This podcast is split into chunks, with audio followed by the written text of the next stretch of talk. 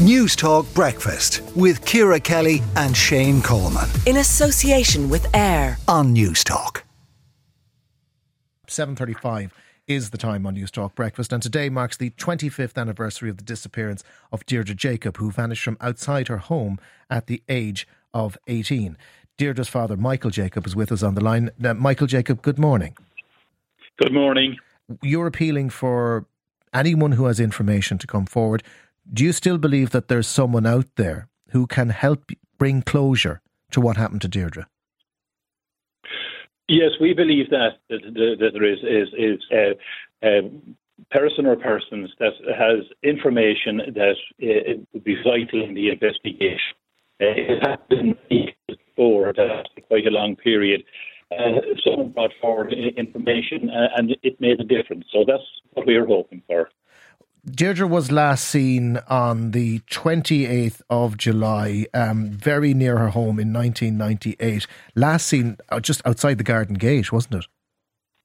Yes, indeed. She had walked from uh, from uh, Newbridge, uh, about 25 minutes walk, uh, and she had just crossed the road uh, into our gateway when a motorist driving past towards Newbridge spotted her uh, and they recognised her, recognised by the fact that she was carrying the large cap bag.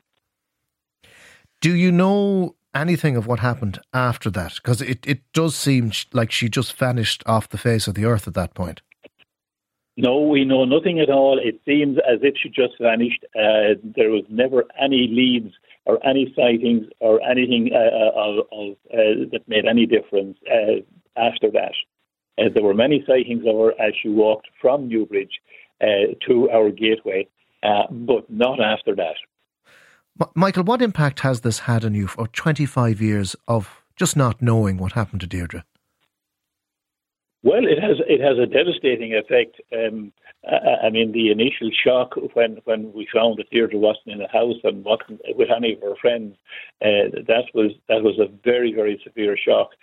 Um, I, I suppose at, at that time we we we, uh, we didn't realise this shock because we we were search, searching with such vigour to try and find her.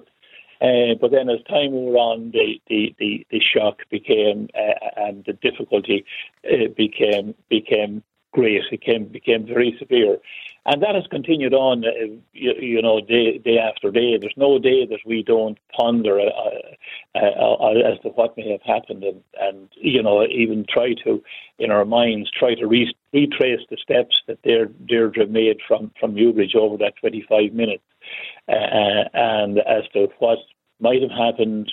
was she being watched? Was someone trailing her, uh, or or what? We just don't know. But the, you you try to figure out that in your mind. Gardaí are treating this as a murder investigation. They've put considerable resources into this over time, but the person who is responsible has so far evaded justice. Um, as as Deirdre's dad, are, are you hopeful in any way that justice will be served for your daughter?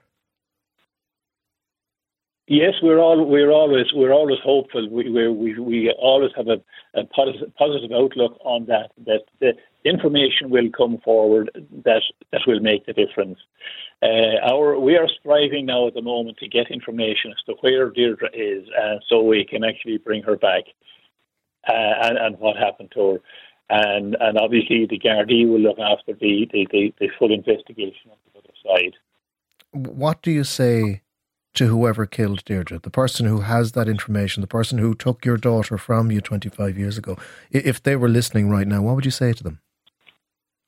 Well, we would, we would plead with them uh, to uh, to give that uh, piece of information that, that uh, uh, and indicate where where Deirdre is to be found, so so that we could have her back. That would mean mean a, a lot to to the to the family, to myself and the family the and uh, it, it, it, it, you know, it, it, it will never answer all the questions, but but uh, we we nevertheless we appeal to that person to. Uh, consider the length of time that we have uh, that, that, that, we have suffered. Twenty five years is a long time, uh, and uh, if they if if if they if they would just indicate in some way uh, to, to, to the Gardaí or to some someone else, there are many ways where information can be channeled forward, uh, and if they would if they would would you know think it, think out deep in their heart uh, the, the the difference that would make uh,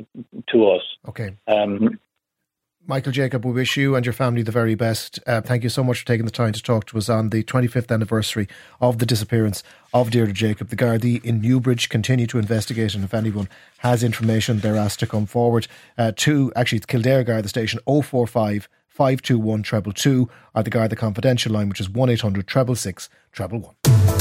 Newstalk Breakfast with Ciara Kelly and Shane Coleman. In association with AIR. Weekday mornings at 7 on Newstalk.